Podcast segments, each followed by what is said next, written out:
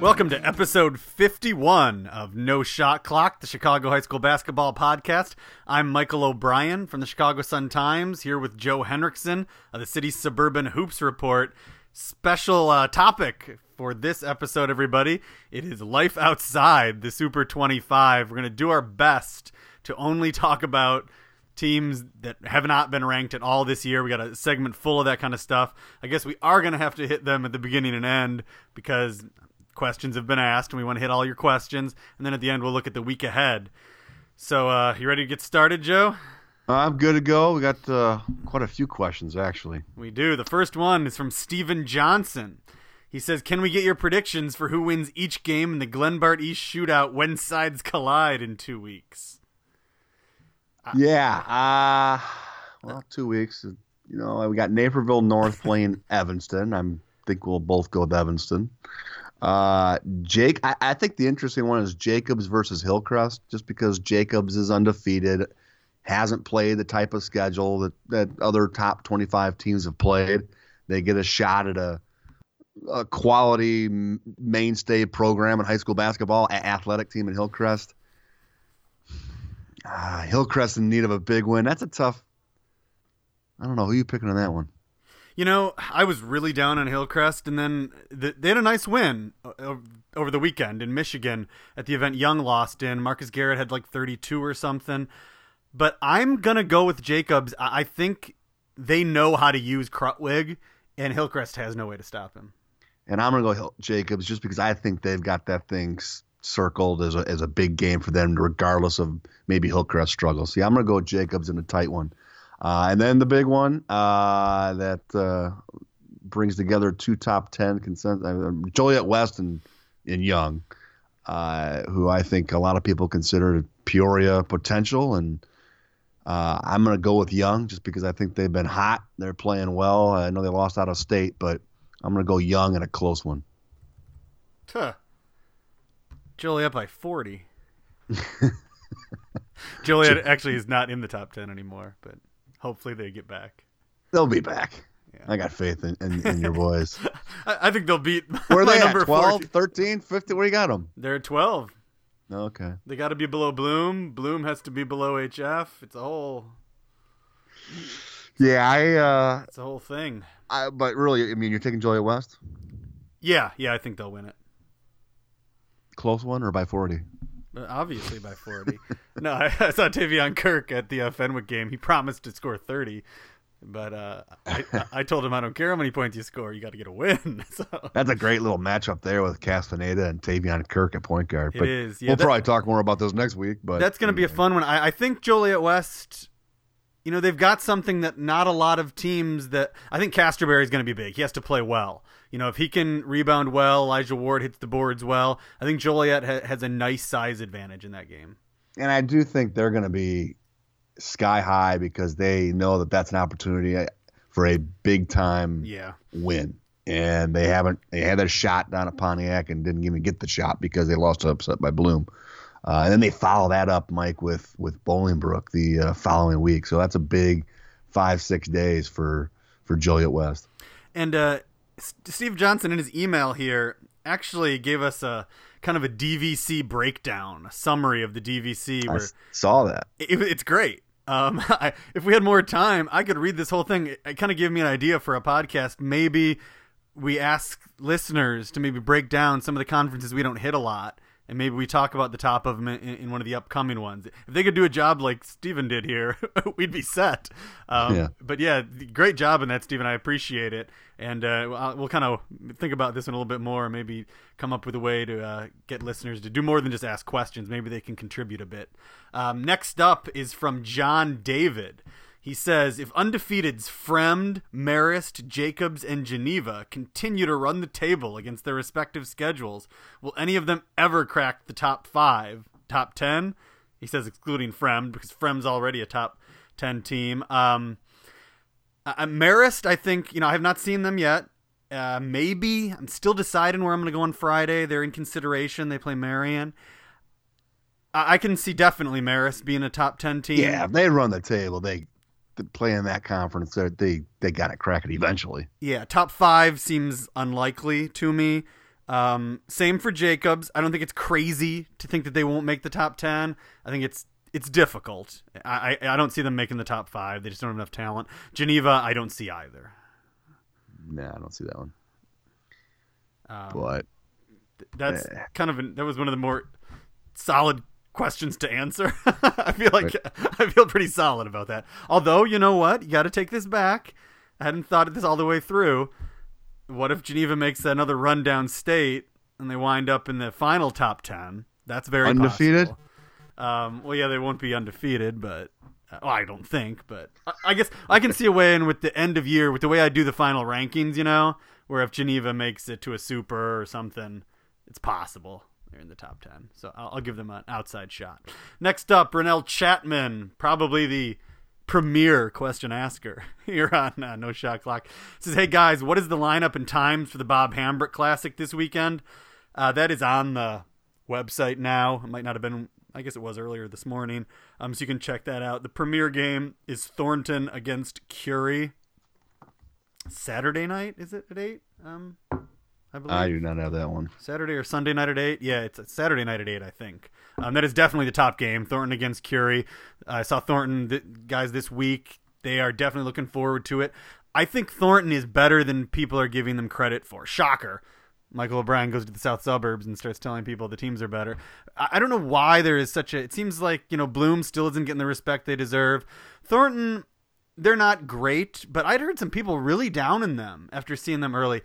They don't have a ton of offensive weapons. That's true. Um, not like last year where they had a couple kids who could score and shoot. But Orlando Allen is an interesting player. He can do a lot. He can really. Get I to like the, Orlando yeah, Allen a lot. He gets to the uh, basket for guys' size. But I think another reason, Mike, is that they're kind of been unseen. Uh, you go down to you know Decatur, or they're out of out of the area for Thanksgiving. You know, nobody paid attention, unfortunately, to the Dipper. So they haven't had those, you know, uh, marquee opportunities to kind of showcase themselves. I think that's kind of why. Well, I mean, you talked to some people that said they were a little bit down. I, I didn't, I wouldn't suspect that, but you know, I, I just think uh, they're going to be seen more here in the second half of the season a little bit more with some of these matchups. Yeah, no doubt. And when you look back at the schedule now, that nine point win over Lockport doesn't seem so crazy after what they did with H F.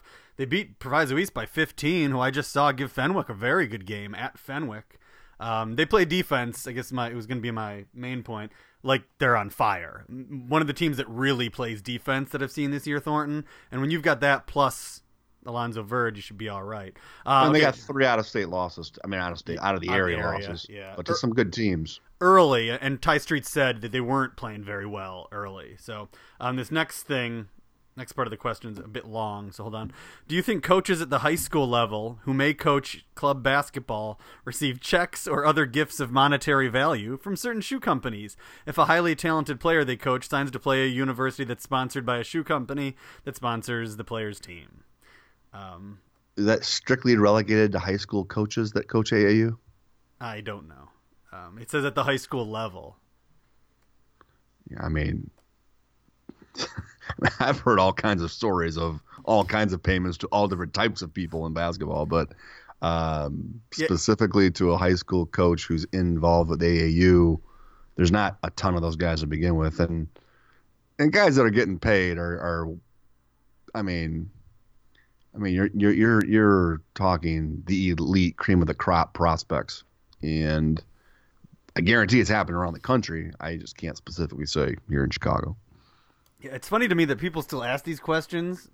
Uh, I mean, what when, did raw recruits come out in the late eighties or early nineties? Yeah, it didn't. It didn't go away.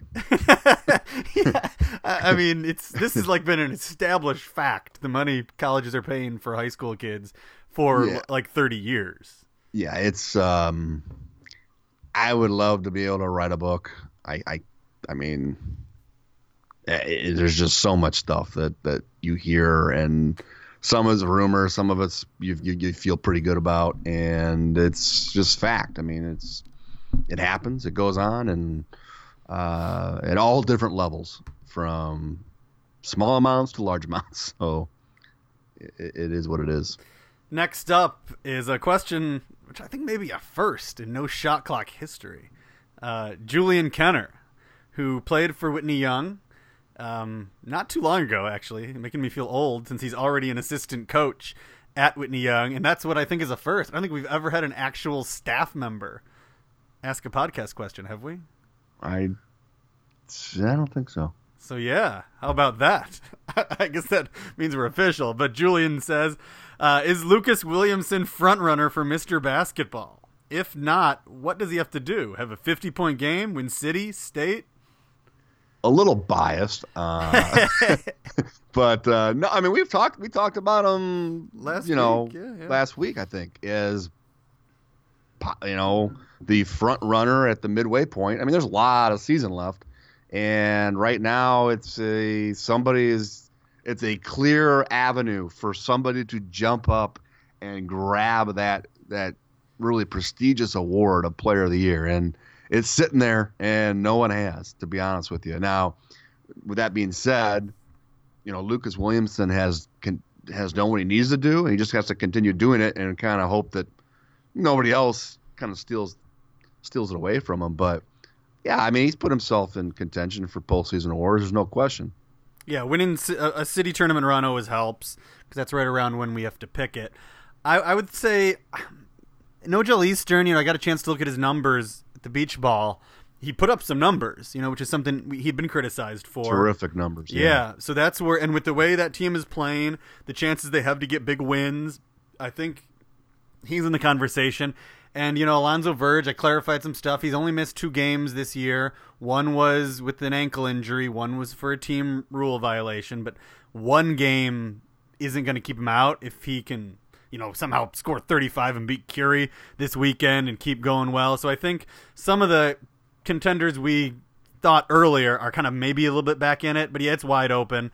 Lucas Williamson is definitely one of the guys. But, I, yeah, as Joe said, lot, lot, a lot of basketball to be played. Um, next question is from Austin Legess, who's asked in the past. Um, he's got some stuff about Mark Smith and Jordan Goodwin. Um, I don't know if you guys noticed Jordan Goodwin got hurt. He hurt his shoulder over the weekend. That could definitely affect the Mister Basketball race for sure, depending on how much time he misses maybe. Um, I'm assuming he's going to come back. I don't know. And uh, the actual question here.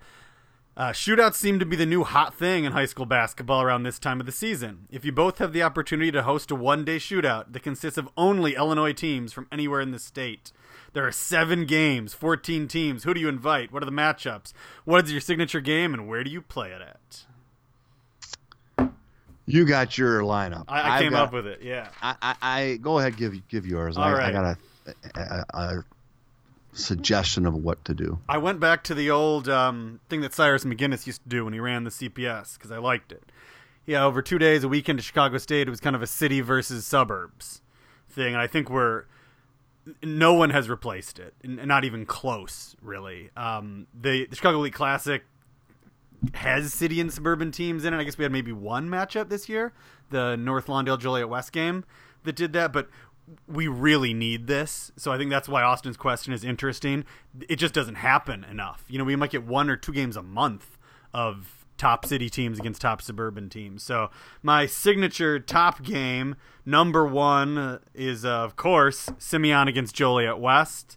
It didn't happen at Pontiac. I want it to happen now. See if the Tigers are for real. Uh, the sec- ne- next game is one I really like. Morgan Park against Bennet. We, uh, We've never seen Morgan any of the Morgan Park teams really against a team that kind of plays like Bennet. You know, they went down to Lincoln Way West in the playoffs last year, kind of a disciplined team. So we've seen Simeon against Bennet, Curie. I really would like to see Morgan Park Bennet.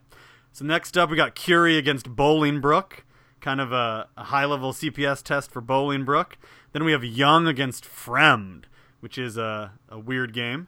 And then uh, Orr against Evanston. And we, I've never really seen this Evanston team team against a Red West, just hard-nosed fighting team. And I think Orr would really like the chance to play Nogel Eastern. I think that'd be fun. And next up, uh, another game I like, North Lawndale and Marist. Uh, Marist against the Red West, to me, would be a lot of fun. I think the Red West is a very interesting style of basketball. And we saw it doesn't always work. You know, they went down uh, – North Lawndale went down to Wheaton South. So could Marist do the same thing? You know, they have more talent than, than Wheaton South. And then the opener – Kenwood against Dwight.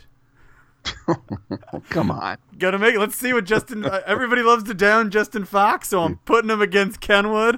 On That's the like court. One of those random bowl games. Yeah.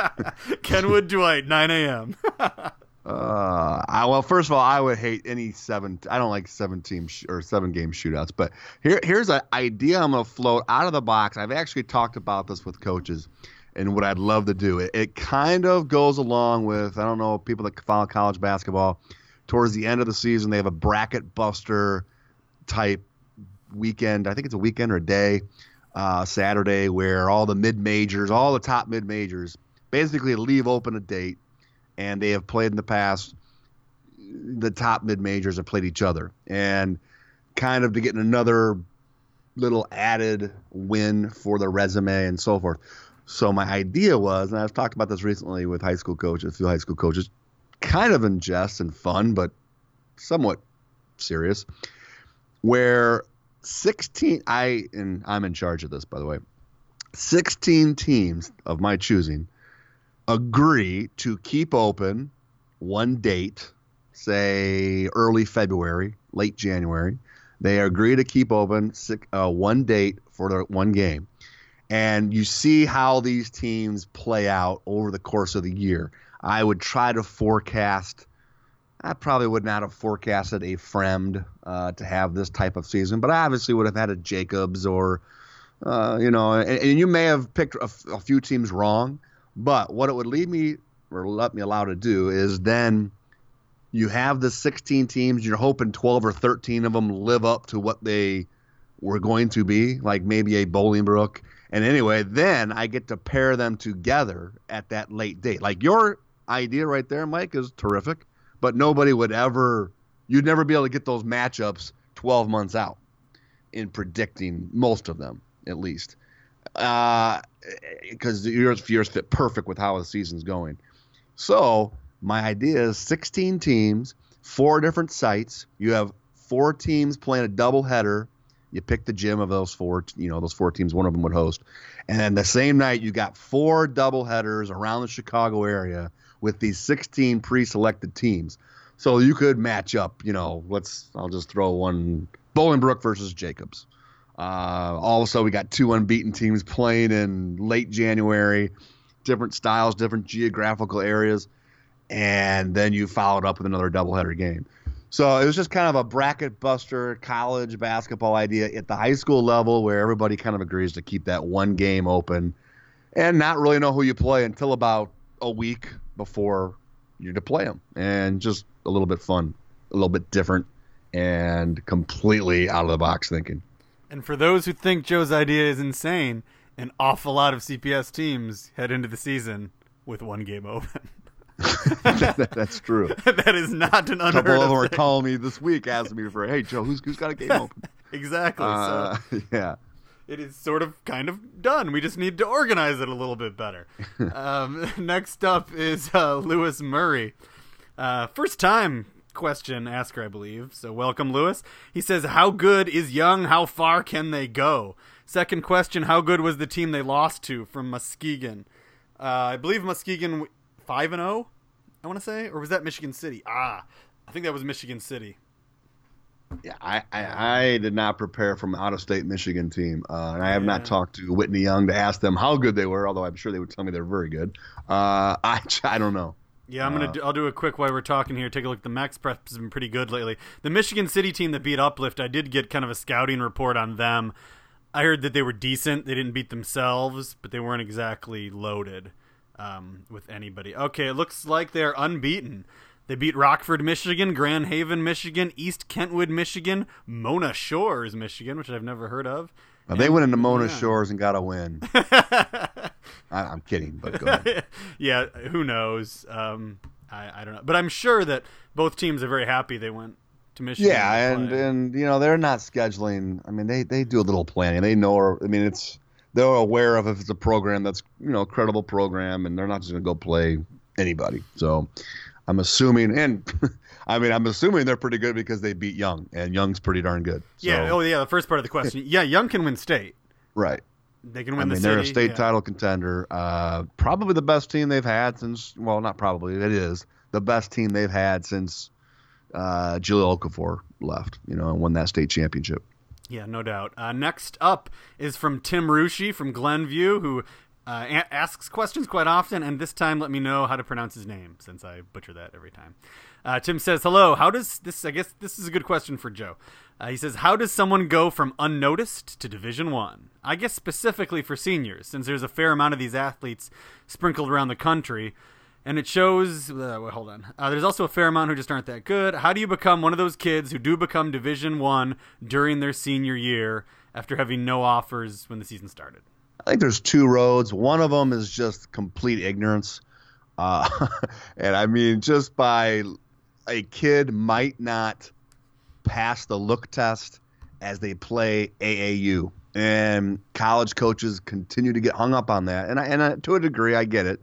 But they're ultra productive, they're very good, and they just don't want to believe that this kid's ability will translate at the next level because of that look test. And they play out that senior year, and then they finally say, you know what, the kid just keeps getting it done. He keeps winning, keeps putting up numbers, and they bite. And that's one way it happens. The other thing is there, we are still talking about teenagers, late bloomers. There continue to be late bloomers. And – No, but I will say it doesn't happen a lot, Mike. I mean, it, it's not like guys with no Division One offers just start getting them in their senior year. I mean, I would say ninety-five percent of the time they they have gotten that offer or that type of interest well before they play out their senior year. But it does happen, and there's another there's a case of it downstate right now in Central Illinois. Taylor Bruniga from tiny Illini Bluffs, who kind of fits that first description, even though he's six foot seven and can shoot it. But it, it, it, what position is he? Is he athletic enough? He plays only small schools. He, I don't care. I, I've watched this kid enough. If anybody hasn't paid attention, I've been tweeting about this kid, just you know, trying to help him out a little bit. He's averaging about thirty-six, thirty-seven points a game, sixteen rebounds a game. Yes, it's it's small school basketball, but you're talking about a six seven kid, six eight. Six seven, six eight kid who can shoot the basketball, and he moves well. And this kid not to have a Division One offer, so I am convinced that it will pop, it will happen. So it'll fit this scenario of what he's talking about, where how does a kid not have? Because here's a kid played on a pretty, pretty well-known A A U program, the Illinois Irish, and he played in a lot of programs. And I've talked to college coaches, dozens of them, have asked me about him, and I say he's Division One, they say no. Uh, so we'll see what happens, but. You know, it does happen, but not very often. All right. The next, the final question actually dovetails perfectly with one of my takes. So it's from Triel Holland the second. He says, hey, guys, big fan of the show. Keep up the great work. My question is, does Fenwick have what it takes to win the state title? I was there at U I C and watched the overtime thriller versus Oak Park. I've been impressed with D J Stewart. So I will answer this. I don't think Joe will disagree with me. My, Ooh, it dovetails into one of my takes. I hope we don't have this. We never, by the way, we don't ever really talk too much about our our takes or what we're going to say uh, prior to any podcast. But uh, go ahead. I don't think we'll have the same yeah, take. Probably not. My first take, you probably agree, but um, it's just written down here on my pad of paper, and it simply says, Class three A is gross. Holy cow! Uh-oh. We have the same take. Uh-oh. Did you also call it gross? Or did I you make it great? I said it's fantastic. No, I did not. Go ahead, finish your take, and I well, mean, let's talk about it together because yeah. my take on my piece of paper is Class three A is as weak in my mind as it has been since they've gone to the four class system. Yeah, and it's not only just weak; it is. Um, It's ugly to look at because if you look at it now, I think there's only three real sectionals. They've also chopped up the sectionals into these subsectionals in all, all the cases but the Chicago area ones, which also doesn't make a lot of sense to me because I'm pretty sure that from, oh, let's say Vernon Hills to a pub, the public league school, oh, say Peyton or Roosevelt is just as far as some of these subsectionals that have been busted up. So that doesn't, whatever. It, it it doesn't even look like an actual I H S A big school tournament to me, the way they've broken no, it bad. up. And yes, and the talent level is horrible, and Fenwick can win it. Uh, it's bad. Yeah. My my yeah. take to add on that was I, about fifteen minutes before the podcast, I texted Mike. I texted you. I asked you, where do I find the A P rank? I haven't seen the A P rankings in a couple of weeks. And I specifically got – you didn't know why I was asking you, but I was trying to see how many of the top three A teams I've actually seen. And so I pulled it up and found it. And between live or watching a uh, online a, a game that I couldn't get to, uh, which I've watched a handful of those this year, I've seen about seven of the top ten. And I'm not trying to pick on individual – I'll take a Muhammad Seymour. I'm not picking on you, Bulldogs, but – I did get a glimpse of you down at the State Farm Classic. They're ranked eighth in the state. Mike, oh, okay. I mean, we're, this is not a, a, a what we've seen even in the past years in three A. I look at a Morgan Park, Mike, and I think Morgan Park is clearly not the Morgan Park that we've seen other years, from the Billy Garrett, Kyle Davis teams to the Josh Cunningham, Charlie Moore teams to the Marcus Levette, Charlie Moore teams to the, heck, even last year. And yet, if I had to pick out a team that's from Chicago area that's going to be playing for a state championship, Morgan Park is the team. Now, Springfield Landfair is really good. Uh, they they they've, but we've seen Bloomington. Eh, you know we, we've seen North Lawndale. Mm. We've seen you know Fenwick's good, just what you said. Uh, they could win a state championship. Farragut, uh, you know, it's just it, it's just as weak as I've ever seen it. Yeah, no doubt. I mean, those A P rankings. I mean, but those are probably the best teams. I mean, no, I, there's no way Muhammad Seymour's eighth. Just off well, the top no, of my no, head. no. But I'm, I, I'm just. I mean, they they have Peoria Manual receiving votes. Um, yeah. Th those are the, enough. Uh, whoever voted around Central Illinois came up, looked at the best three A teams, and Muhammad's one of their best there, and so they got enough votes. But there's not a whole lot of three A pop up here either, though. No, but I mean, just uh, there's. they're, they're, I, I have seen better three A teams in the Chicago area better than Muhammad Seymour now. Well, Joliet Central, that was the game I watched.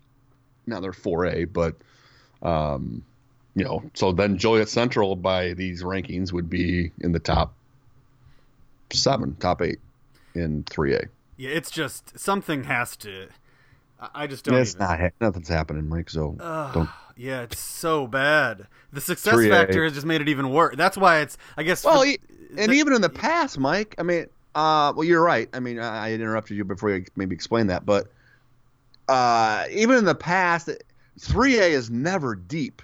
It's always top heavy, and the best teams generally always get to Peoria because they only really have to win one, not all the time, but mostly you'll got to win like one really tough game to get to Peoria if you're a three A school, yeah. if that. Wouldn't you agree? Unless you're in the west side of Chicago sectional. Yeah, yeah, right. A hundred percent. And I don't know. Anyway, but you're right. The success factor, what you were saying, bumps up. Um, and during this podcast, the I H S A just made a change to that. The email was too complicated. I was trying to read it, but I can't read complicated rule changes and podcast. So uh, I guess you guys will find out from me on Twitter. We knocked out two today. Uh, knocked out two. Yeah. Next up, uh, Pat DiSebato of the Daily Southtown. Sorry, it used to be the Southtown Star, then it was the Southtown. It's the Daily Southtown again. Um, I know Pat, he's a good guy. He uh, wrote a very interesting column about Brandon Hurt's transfer from Marian Catholic. Had Mike Taylor's take on there, who said it all. If you haven't read it, go do that. People have been arguing about it all over the place. Um, my take, you know, you guys have heard me say this before, so it's not going to be anything new. Basically, Pat's column was about, is Brandon Hurt a D one player? These parents today think this, think that. And I agree with most of the things in the column. However, I want to stress this again to everyone who has so much to say and gets so upset about this. I've met Brandon Hurt's father quite a few times. I haven't met his mother, but he's got his family all around him. If parents want their children, if, if the family makes a decision for a kid to leave, it's their business. And maybe they're wrong, but that's their choice. And I, and I really don't think it's this crime that it's made out to be by everyone. It's not some crazed street agent or A A U coach yanking a kid out of school. It's a family decision to move for to, to change schools for whatever reason. And I think in a lot of ways that needs to be respected more. I would generally agree with that notion, but I think it's absolute garbage the way it went down. I, I think it's awful. I think it's you. You went you you went and went and played a game with your team. I mean, a lot of this, Mike, is the whole. I mean, you can say uh, poo poo it, the whole team thing, and and putting fourteen first and all that, but you don't go play a game the first day of a holiday tournament and bolt the next morning. I mean, you, you, you don't think that plan was in the works already? Oh, yeah, oh no. Yeah. Yeah. I'm sure. I mean, I know what you're saying. yeah. About it. Yeah. It, it's, it's parents' choice and live with it. And it's nobody else's business, basically. And I get that. I mean, they want to do what they, they think that's what's best for their kid. I just think I just think it's absolute garbage that you're bolting in the middle of a season, and, and especially the timing of it. They had ten, ten days, two weeks off prior to their holiday tournament game. I mean, come on. It, it, it, it, it's and, and and the reasoning, which was in the in the article, past re, which pointed it out, it is ludicrous to think that a high school basketball program in today's world has a whole lot to do with not getting attention from college coaches, because you just played a whole July for a high, pretty high profile basketball situation in July. And if you don't have an offer and you're not getting the interest, that is your, that's your alarm. That's, that's what's telling you're tell they're telling you you're not good enough, at least not yet. So you need to move forward in the best way you can. They decided that's the way they wanted to go forward, but to, to put the blame on a Marian Catholic or a Mike Taylor is, is ludicrous. And especially in today's high school basketball world in recruiting. I mean, it just, it doesn't even make sense. Yeah. But I mean, they didn't come out and publicly put the blame on anyone. They just left. Well, what was the reason for leaving? They don't give a reason. They just let. Well, I, I mean, they don't have I mean, to. They I know we shouldn't read between the lines, but I mean, yeah. It's pretty easy to read between the lines if you're leaving in in December, Mike. I mean, if you want me to play devil's advocate, it's very easy to do in this situation. He thought he was going to be playing on a team loaded with Division One prospects. That didn't He's happen. He's not even the best player on the team. I know, but they left. So the team is not the team he thought he was going to have. More opportunity to showcase yourself. That's a way to look at it. But I guess these parents, they don't have the luxury of doing everything maybe the way the world wants them to. It's a ticking clock to get their kid a spot in college. And so they're going to do what they have to do when they have to do it. Well, I'm just saying they're misinformed. A lot of them are misinformed. I mean, I'm not going to disagree with that. I didn't think Brandon Hurt was out there, you know, proving a lot either. But maybe that's the reason he has to leave. I mean, maybe he will be better off somewhere else. I just, I think it was, it's very one-sided. There's everybody has been, but I think it's one-sided because of the timing. I really do. I mean, I if he left and this came into August and said, "Hey, uh, you know what? I'm out of here." You're right. right. Or yeah. before you're, the basketball season. I mean, you're or, you're, or the, you're totally right. At the very right least, a week ago or a week before. I mean, come on. I, I can see that, but I think th there needed to be more of an effort. You know, not to criticize Pat here, but to get Hurt's side of the story. Maybe this, there there was a spot at this place just now, and he had to jump. You know, maybe it's something they'd been trying to work out. I mean, we don't know both sides of the story. And I'm tired of. Ugh, I'm so tired of prep schools texting me, tweeting me, calling me, and asking me for players. I, it's are, are you kidding me?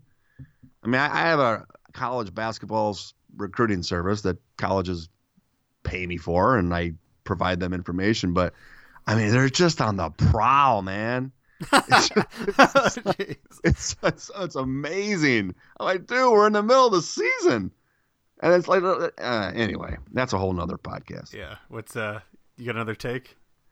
Yeah, I'm so fired up now. Um, I'm, oh, uh, this is a, a two-part take, so I almost like one and a half.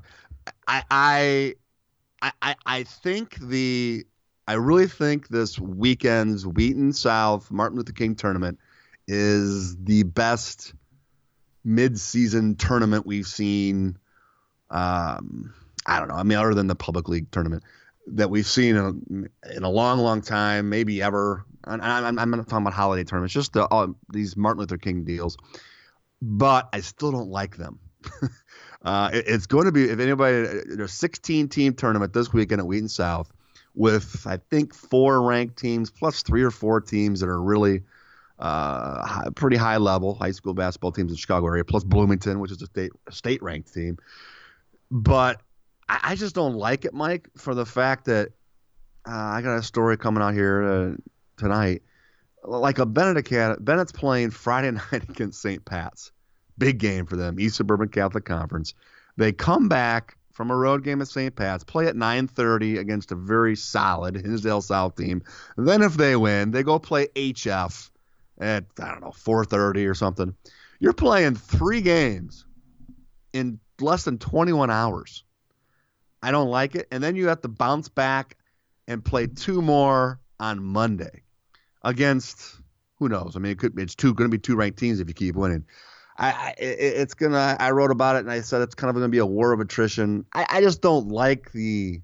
I don't know, even though the reasons, specific reasons why. I just don't think you're going to see by. And I've gone to this by Monday. I don't think you. I think you see some ragged, tired teams, and it's not real indicative of those one losses of the on that day of what you're really getting from those teams. Um. I, I just think it's a lot of basketball to be played in, in a forty-eight hour period. Yeah, I agree with that. I think it that helped me misevaluate Bennet a little bit last year, because that's one of the times I saw them was during this tournament. I think it was like the second game on one of those days. It was a Waukegan, and they did not look good at all. Um, but, yeah, you're right. I think the weird thing about this year is, is why aren't they playing on Sunday? Well, public schools don't play on Sunday. I mean, suburban public schools, most of them. Sure they do. Not not a lot of them. I don't know. I, mean, I, sit, I sit there and watch them play an awful lot on Sunday. In the western suburbs? The Ridgewood thing's on Sunday. We got a thing on Sunday this weekend. I mean, I'm going to go watch. Well, okay, but let's say they do. But you want to play now five games in two well, days? No, but that way you could move one of the games. You wouldn't have to play two games on Saturday. Ugh, now you're just making it worse for me. Yeah, to me, it's weird that they just take a day off in the middle of having to play two in the middle. It's just, I would play. I'd rather have them play two eight-team tournaments.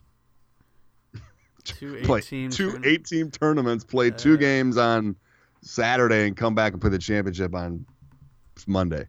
I just don't like four games. I mean, we play these Christmas tournaments, and they're four games in three days or four games in four days, and, and now we come right back and do it again. I just... It's going to be good because they got good teams. I just don't like the overall concept and idea of it, but that's just me. Yep. All right. Is that the uh, end of the take? Yeah. Okay. So I guess it's time for the uh, life outside the Super twenty-five. And our goal of this was to not only bring up new schools, new players, but also for Mike and I not to repeat, because we'd have – probably one of our topics is uh, we're going to provide the five our five best players that aren't or haven't been on a ranked team this year. Not prospects, but players, high school basketball players. And we weren't going to repeat the same players, even though some of them are the same. So we want to get like ten names. But what we're doing is we're doing um, we're going to start with the best team outside the top twenty-five, Mike and I. Uh, and then we're going to have kind of a segment where we're going to talk about the best teams that have never sniffed Michael O'Brien's top twenty-five this year, either currently or in the past. And then we're going to talk about the players and the the players that are on some non-top twenty-five teams. So what's your best team outside the top twenty-five, Mike? Best team is Waukegan. Uh, I think they're right there with a couple other ones, actually. But I'm going to go with Waukegan. They're ten and four. I wrote about it in the newspaper today. You know, they had a lot of good losses. They lost to Boylan. They lost to Prospect. They lost to Notre Dame. They have a bet one bad loss. You know, they lost to um sorry, oh, Libertyville. Not bad, but not a great loss. But then they went into Zion Benton, won a just hotly contested, super fun game Thursday night, and they have something that none of these other teams we're going to talk about have. Eh, I guess that's even not even true. Maybe Westinghouse. They have a star. Carson Newsom is a bona fide high school basketball star. I know people, various opinions about how good he'll be in college. Who cares? At high school basketball right now, he is a really great player. I, he was better than Nana Akinton, and he, that guy's been getting a lot of attention from everybody, me included. He can do more. He shot, what did he make, five or six threes in this game, but he also got to the basket. He was just an absolute force stealing the ball on defense. He was posting up and scoring. He was scoring in every way possible for a high school basketball player in Zion Benton in just a, a super intense game. And I went back and I've looked over Newsom's career. He plays really well when I'm there. And when I'm there, that's the biggest games of the year. So that's not something to, you know, shake your head at. Maybe he's not doing that every night, which could be a problem, but you got to love a player who shows in the biggest games, and that's what Carson Newsom has done over his career. I mean, when I've been around at least, so I really like that, and that gives me confidence. We know that the three Browns, you know, Jordan, Jadin, and Bryant Brown, Bryant Brown's had a big year, so there's a lot of youth there. I think they'll be better by the end of the year, but I think Carson Newsom alone makes Waukegan a really dangerous team. You know his numbers, like what kind of numbers he's putting up I overall? Don't. No, I don't. I, I have just was curious, just because because uh, yeah. Bryant Brown's had a good year. I mean, I was curious, but um, yeah, I mean, I, I can't. I mean, if we were doing Joe Henricksen's, if this was our rankings, they wouldn't have been allowed to be in because I did have them in the preseason top twenty-five. But I agree with you. I mean, I, they are. I think they're. I, I've talked about this. They're going to continue to get better because of that youth, and. You know, I, they're going to be dangerous, really dangerous, I think, uh, by the time March rolls around. And they host the sectional, last thing we should mention. So, my team is Saint Patrick, and I, I've been on the Saint Pat's bandwagon, well, since taking in a couple of games at uh, the York tournament. And I, I just believe that uh, I, I think people are, even though they kind of stubbed their toe in, in a big matchup with Cone at double-digit loss, and they got one kind of eh, – they lost to De La Salle early in the year. And De La Salle's kind of gone on the tank here the last couple of weeks. But uh, they are thirteen and two. They're off to a two and oh start in the, in the Eastern Brim Catholic. And I, I just like the the blend and the mix they have of of backcourt play, uh, athleticism. They've got size. He plays nine – Coach Mike Bailey has nine players deep. He's got about four guys averaging between nine and eleven points a game. Lawrence Merritt, Xavier Pinson, and Jalen Nelson are, are uh, three perimeter guys who all played last year, all got experience. And then the arrival of Alton Thompson, a six foot four athletic freak. Mike, uh, this kid, I he uh, I don't think you've seen Saint Pat's play, but um, he is electric athletically. Goes up and, and and plays well above the rim. You know, he's averaging ten eleven a game. So, you know, they've got a big one at home Friday night against Bennet, which we'll learn a lot more about Saint Pat's. Um, you know, they've got some tests, you know, in the league. Their, their schedule isn't loaded. It's interesting. They do play, I believe they play Conan again uh, in a non-conference game at the end of towards the end of the season, which they lost to Conan in the championship game at York. But, you know, I, I think Saint Pat's is is probably the best team outside your top twenty-five. And, and I could argue Waukegan as well. So those are were clearly my two choices. Um, I don't know if you saw, but just today popped up, Orr is going to play Saint Patrick on Sunday. Oh, all right. Another and, good non-conference. So, I mean, you know, Saint Pat's the second half of the season, they'll have Bennet Academy. They'll play at Marian Catholic. They'll play at Loyola Academy, a decent game for them. Uh, Conant, and then they close the season at Marist and Notre Dame, two tough games in the league, and then the Orr game. So they've got about five, a handful of really tough games uh, for Saint Pat's that will, you know, show if they deserve to be in your top twenty-five. Uh, next up for me, um, now Joe and I are going to hit like a handful of other teams just outside that Super twenty-five that need to be watched. Up for me is Westinghouse. Seven and six record, which you look at and you think gross, but my goodness, these are the losses: Bolingbrook, Fenwick, Farragut, North Lawndale, and Uplift. Almost all of those games were extremely close. They led in the second half of most of them, actually, and the Farragut loss was in overtime at home. They do have one not great loss to Morton, who's not a bad team. That was early in the year. Uh, they're great. They're big wins. Aren't super big, but they're decent. Lincoln Park, Marshall, and Maine South. But the reason they are so good to me, obviously Corian Ruchon, he's going to be one of the players I'm going to highlight later. We'll talk about him. Dexter Reed is a kid, one of those kids where you won't know him when you show up at the game. By the time you leave, you won't forget him. And every time you think about that team, you'll keep thinking about him. I mean, I think he might have had twelve rebounds in the game I saw against Farragut.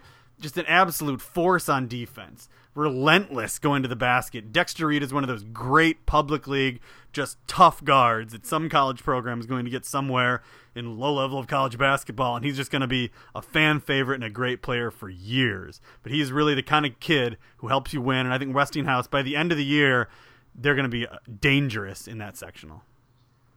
I'm going to go with Lincoln Way East as one of mine. You could argue this team, uh, you know, now they are, you know, they're ten and four overall. They are probably only going to try and play the role of spoiler in the Southwest Suburban Blue, where Bolingbrook and Homewood Flossmoor are going to battle it out for the top spot. But but I think you can argue that this team's going to be a top four or top five seed in their sectional, and it's a sectional they will host.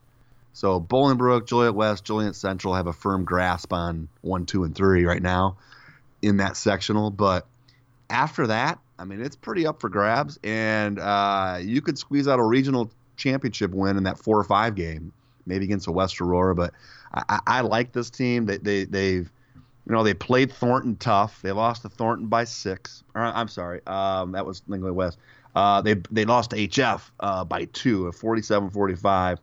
Uh, they're still, you know, they lost to Brother Rice by seven. They beat Crete Moni. Uh, they went out of the area and, and, and played downstate um, in, in the holiday. So they don't have a marquee win, but they've got Sam Schaefer, solid shooter, Dorian uh, Louis, uh, six five athlete, Zach Pardon, a point guard. I, I just think this team is is kind of flying under the radar, a little bit better than probably people think. And they're one of the most improved teams from a year ago. They, they weren't very good. They were young last year. Uh, but I, I just I like the potential that they could push towards seventeen eighteen win season. Yeah, I cringed when I saw that that sectional was going to be at Lincoln Way East. Not the best gym historically for Joliet. I was not pleased to see it, so they will definitely have a nice home court advantage there. Uh, next up for me, T F North. They are perennially a difficult team in the South Suburbs. You know, they're always tough to play. They're always usually pretty good. And they're also a team that I know none of us seem to have a great handle on until we see them. And I have not seen them yet this year, but they are eleven and three. Their losses are all to out-of-area teams. They're one of those teams that do not have a local loss. They lost to O'Fallon, Rock Island, and Belleville West. They beat Bogan. That was early in the year. And they just smacked the heck out of Richards this past week. Uh, Joel Deere scored twenty-four points in that game. They got six six kid Michael Williams, who's been putting up double-doubles. Another high-scoring guard, and Jadakus Dixon. I saw these guys last year. You know, they were young. Uh, Coach Tim Bankson was playing a ton of young players, but his teams really get after it. I'm starting to think that this T F North team is just somebody maybe we've missed. We're gonna, I'll see them this weekend, so we'll know a little bit more, but I think the Meteor is definitely one to watch. And they had a ton of players back from last year. That was yeah. probably the indicator of maybe they were missed, because they had basically every, um, basically the whole roster back. Uh, my next team is Prospect. We have talked a little bit about Prospect here. They, they, I think they're going to win the Mid-Suburban League, Mid-Suburban League East. I think uh, they're twelve and four. Three of their four losses have come to Conant, Evanston, and Waukegan. Three very good teams, and and they were, for the most part, hung around in those games. Uh, they they've beaten Stevenson. They they've got a couple other low key wins that aren't bad. So I, Frankie Max, a high scoring guard. Matt Zuba, six six kid, who very versatile, does a lot of different things for them. I mean, Prospect right now, going forward, I just talked about them probably winning a, a conference championship, probably pushing towards twenty wins, and likely being a third seed in the Elk Grove Village sectional. And and Conant and Fremd, I mean, Fremd and Conant will be one and two. But uh, I like Prospect's potential going forward. I think they're going to be dangerous Uh, in, in that in those regional sectional games. Yeah, um, boy, do I agree. I guess for those of you who haven't seen Prospect, I've seen them a couple times. They are like the main South teams of the past couple of years. Maybe not w- with quite the size, but with the style and the toughness. And, you know, on a given night, they can really knock off any a much more talented team. Uh, so, yeah, they are going to be dangerous for sure. My last one, I just wanted to hit Ridgewood real quick. I'm going to talk about their star, Zach Reznicki, later on when we do the top five kids, but... You know, they're a team, I think they've, boy, have they been to the sectional final the last two years? You know, I didn't check that out. They had that, that dramatic uh, yeah. buzzer-beating win last year. Well, well, get ready for it again. I mean, they, you look at this Antioch sectional, I mean, Ridgewood's eleven and four. They don't have any really big wins, but they have a star, and this is this sectional is just way, way, way winnable for them. You got Saint Viator, North Chicago, and Carmel, I guess, would be their big competitors. I mean, that's I mean, they're in trouble in the Super. You know, they're going to play the Fenwick sectional. But, yeah, Ridgewood is a team that, once again, could very well win a sectional. Hinsdale South. Uh, now this will be a big weekend for Hinsdale South. They're eight and five, and they just came off. They're fresh off a big win. They yeah. beat Downers Grove South, which is probably the favorite going into the season. Not probably they were. The favorite in the West Suburban Gold. And all of a sudden, right now, Mike, Hinsdale South's three and oh in the league. And... You know, they're going to have to go play Bennet on Saturday morning, nine thirty in the morning at the Wheaton South um, M L K tournament. But they've put themselves in position for a potential conference championship run. They've got a, a, a, a super talented junior in Zion Griffin who's flown under the radar. I've written about him a lot here in the last few weeks. But uh, this is a team that's kind of, you know, I, I went and saw it. They, they, they took care of Willowbrook earlier in the year. But, you know, that sectional they're in, Uh, it's, you know, Bennett's going to be the favorite in that sectional down the road, but uh, I, I just think Hinsdale South is kind of going to be lurking and be a lower-seeded team in that sectional. Probably not a top four seed when it's all said and done. Maybe if they push forward here, but uh, a team I wouldn't want to play if I, if I am a top four seed. Yeah, I'm really interested in them. I might actually head out. It, it seems kind of ridiculous if I cover Bennet Friday night to also watch them at nine thirty in the morning on Saturday, but uh, I guess we can also complain about the Wheaton South bracket. It's ridiculous that Bennet and Hinsdale South are opening. Yeah, they did those before the holiday tournaments. Yeah. Which, I mean, that that's an awful first-round game. I was just talking about it, actually, with uh, one of the coaches in the tournament, and they were a little little fired up about the brackets. But yeah, uh, Nick, um, Nick Perry, too, the H F kid, is at um, – Hinsdale South and has been playing well. You know, whenever, especially a team like Hinsdale South, when they get another good ball handler that can score, it always helps things out. That's usually what they lack. And then Nick Perry's definitely that. And uh, just real quick, a couple teams, Mike, I, I wanted to bring up um, that weren't in our original group here, but Prairie Ridge, and they, they've won a lot of games. And they're eleven and four now after starting three and three. So obviously they're they're ten and one in their last eleven games, and And they they play a, a a defense you don't want to play against, the one two two. They keep opposing offenses, kind of saddled. Kyle Loading and, and uh, Brian Dorn are the, kind of the headliners for Prairie Ridge. And, you know, the, you know the, the Fox Valley Conference doesn't get a whole lot of pub. And Jacobs is going to have an opportunity to give them but uh, some notoriety here this season. But Prairie Ridge is undefeated right now in the league. They'll play Jacobs, of course.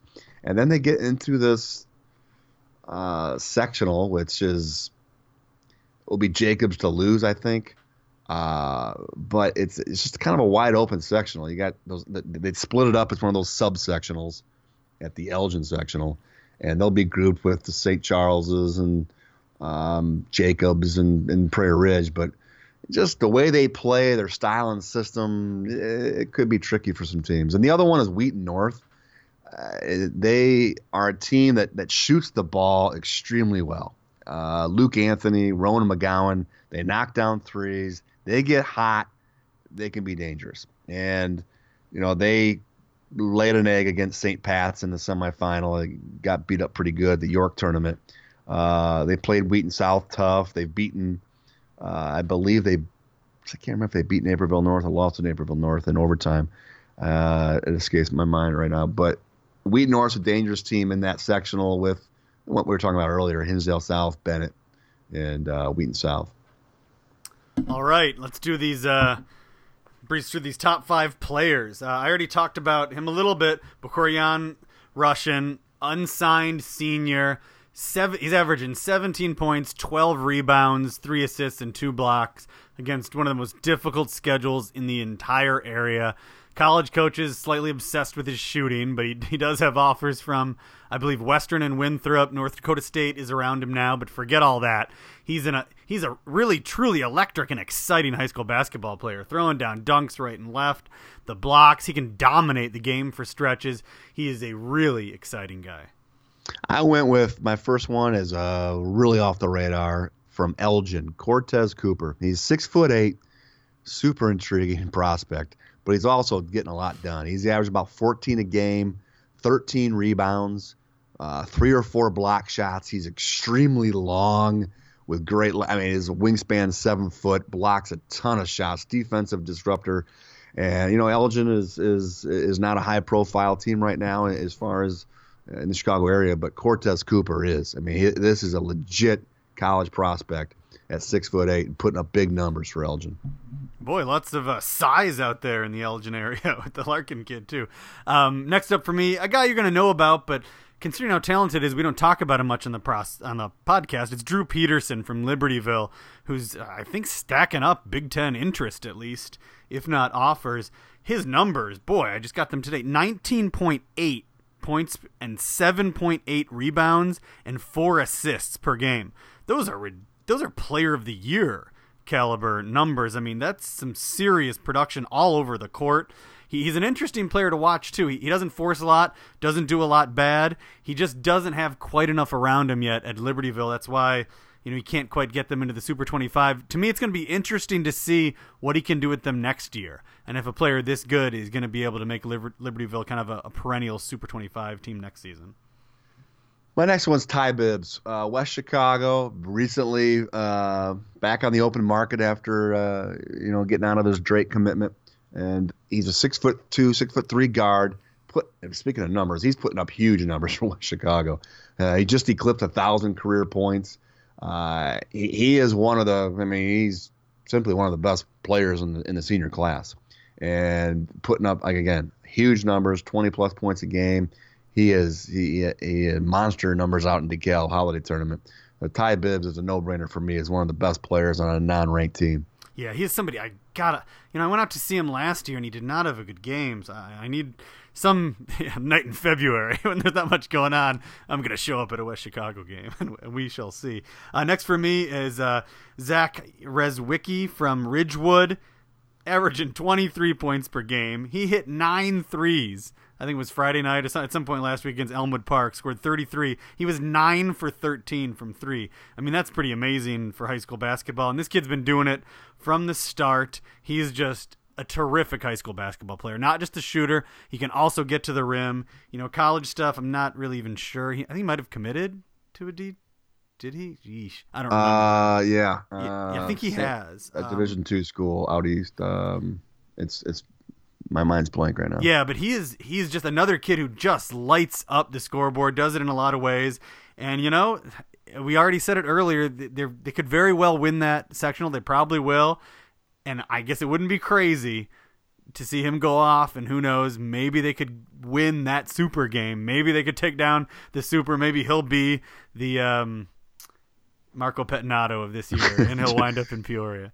If, at the end of the season, Mike, if you put his re- career resume together, it's going to be pretty impressive. Yeah, and a really underrated You're high school right, basketball yeah. career when you look at the success and the numbers and everything that that, that kid's done.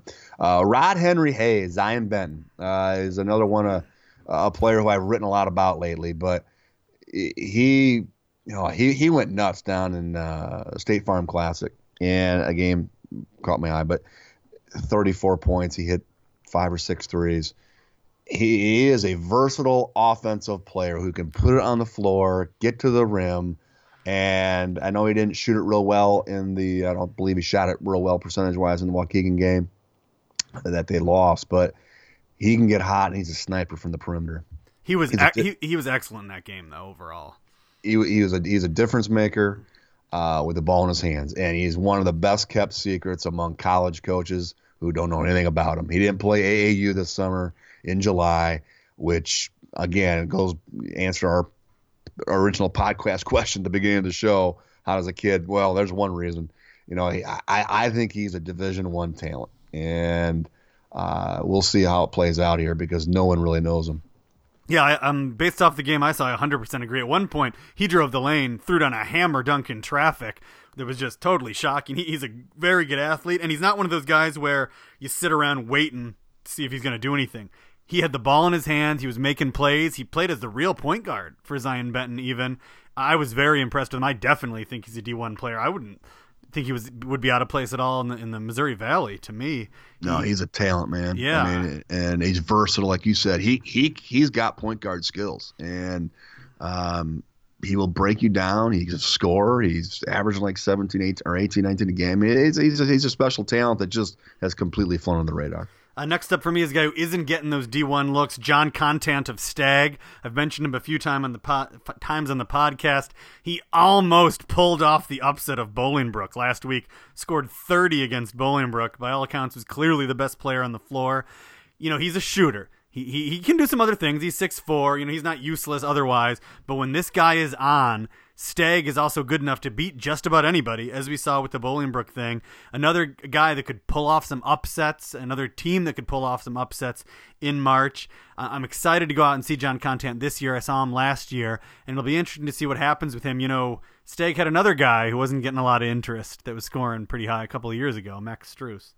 And, you know, he's sitting it out to DePaul, ready to play next year at DePaul. Uh, my next one is Josh Nego at Brother Rice. And this is a, a, a player who I – there's a handful of players that always just continue to improve and, and get better over and, and make the biggest jumps. He's one of those kids.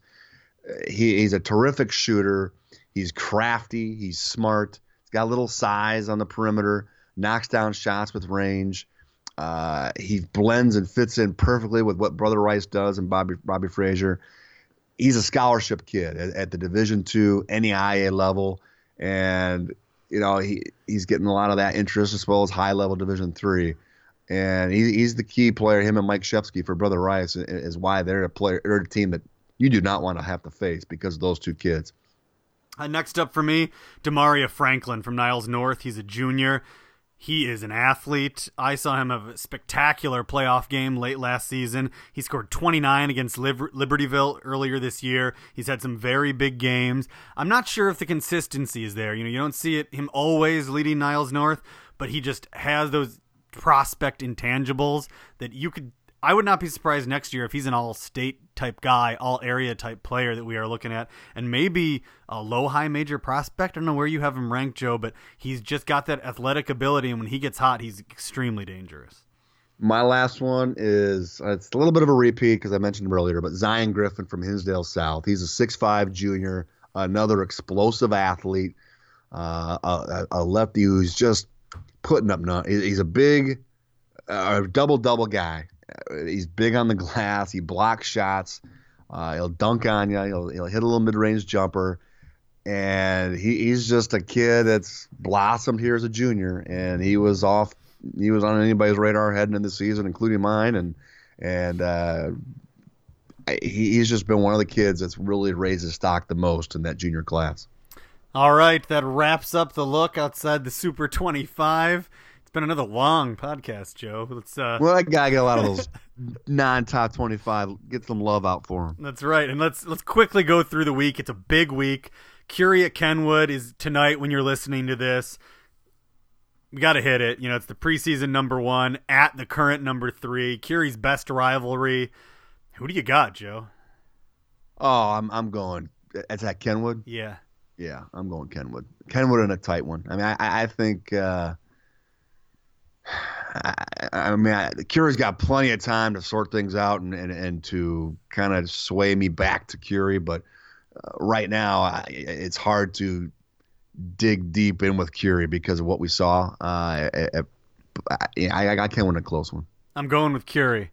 I think they're going to be fired up for this one. I don't think Kenwood's ready. Curie's traveled around, played some really tough games. They're looking at this as a statement game for them after what happened. I think basically we saw last year they played, what, three times at least, maybe four? It always comes down to the end. I think Curie's going to have that little bit tomorrow night to do it. Uh, well, what, and so you, you talk about statement game too. It's, it's also for Kenwood because they they they've been out of sight, out of mind with all these out of state games, and I think they're itching to get that big in-state win to to get a Michael O'Brien uh, on board with them. Well, they're already number three. They're not getting much higher than that. Uh, Wednesday, North Lawndale at Farragut. I, I'm, I think this is. I mean, North Lawndale always has some big games coming up as well, but to me, this is a almost an emergency game for North Lawndale, and it's a tough one because you got to go in to Farragut, tough place to play, good young team. But North Lawndale had a lot of publicity at the beginning of the year. A lot of the city really thought they were going to be one of the best teams, and they have not lived up to that. They need a win, a big win at Farragut. Yeah, I think they get it. I mean, I think North Lawndale's talent prevails there, and they get that win. Thursday, Bogan at Morgan Park. Uh, the Mustangs took care of them at Bogans. You'd think they'd be able to do it again. Although, you know what? I did not check with Nick Irvin. I'm hearing Lamont Johnson um, hurt himself. Might be on crutches even. That's a huge loss for them. Uh, they need. I think he might have missed the Proviso West title game. I don't know. Yeah, he he did not yeah. play in the championship game. Yeah, they need uh, ball handlers. That that's trouble, uh, for sure. Yeah, they. I, I. You keep going down this Bogan road that I, I have not been able to follow you with, but, um, yeah, Morgan Park rolls. Ooh, Arthur Goodwin just uh, queued that up for his. His well, I mean, it's not like a lot of teams haven't rolled. rolled. uh, Friday, Bennet at Saint Pat's. We've talked about Saint Pat's a lot. We all know about Bennet. This game, it seems real important on Friday night, but both teams have such big games after that that no one might even care what happened three days later. So we'll see how that goes. What do you think? Well, I just think, I, I mean, Bennet, if Bennet wants to win a conference championship, Bennet has to win it because they'll be one and two in the league. And they got that. Everybody remembers they lost that Saint Viator game, which will probably, wouldn't you say, right now is the biggest upset of the year so far? Overall? This year? No. These are five and ten, Mike. Yeah, but Danville beat Curie. Oh, no way. It's Danville. What? Yeah. Did you say Danville's a bigger upset than over Curie? Yeah, Bennet losing. Yeah, they were going to lose a bunch of games. I mean, no. No way. You put Kendall Moore on the floor? No way. Anyway. Uh, but, I mean, Bennet losing, how's that a huge upset? To Saint Viator? Yeah. Saint Viator's four and eleven or something. Sure, but they've, they've pulled off a couple other big wins. They beat Marian Catholic and, and – Yeah. So no, they got four wins, Mike. I, I know. It's not – but, I mean, it's just – the number, the undefeated number one team that beat Altoff and East Saint Louis on the road in twenty-four hours, losing, yeah, in the second round. Altoff and East Saint Louis. Look at their records. All right.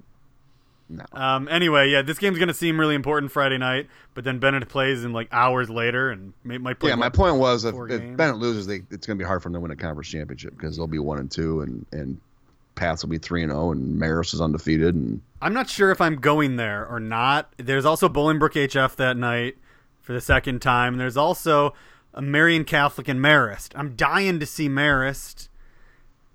I'm not sure I want to see him against this new Marian Catholic team, and I think Tuesday is Brother Rice Marist, so I might wait till then. But it's a good Friday night.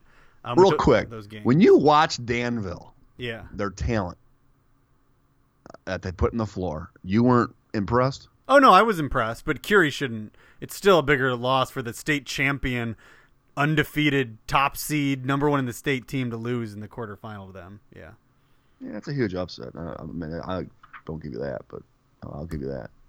Yeah, I'm not saying Danville's bad. Um, all right, they're good. Um, Saturday we got all the um, the start of the Wheaton South tournament. Maybe a Bennet H F game in the second round at Wheaton South, which would be exciting. Also Thornton versus Curie at T F North in the Hambrick shootout. Alonzo Verge's chance. You see any possible uh, upsets here? No. Well, I mean, Bennet H F, if they play each other, what, what I mean, what do you? Well, see, this is my point. Back to rest.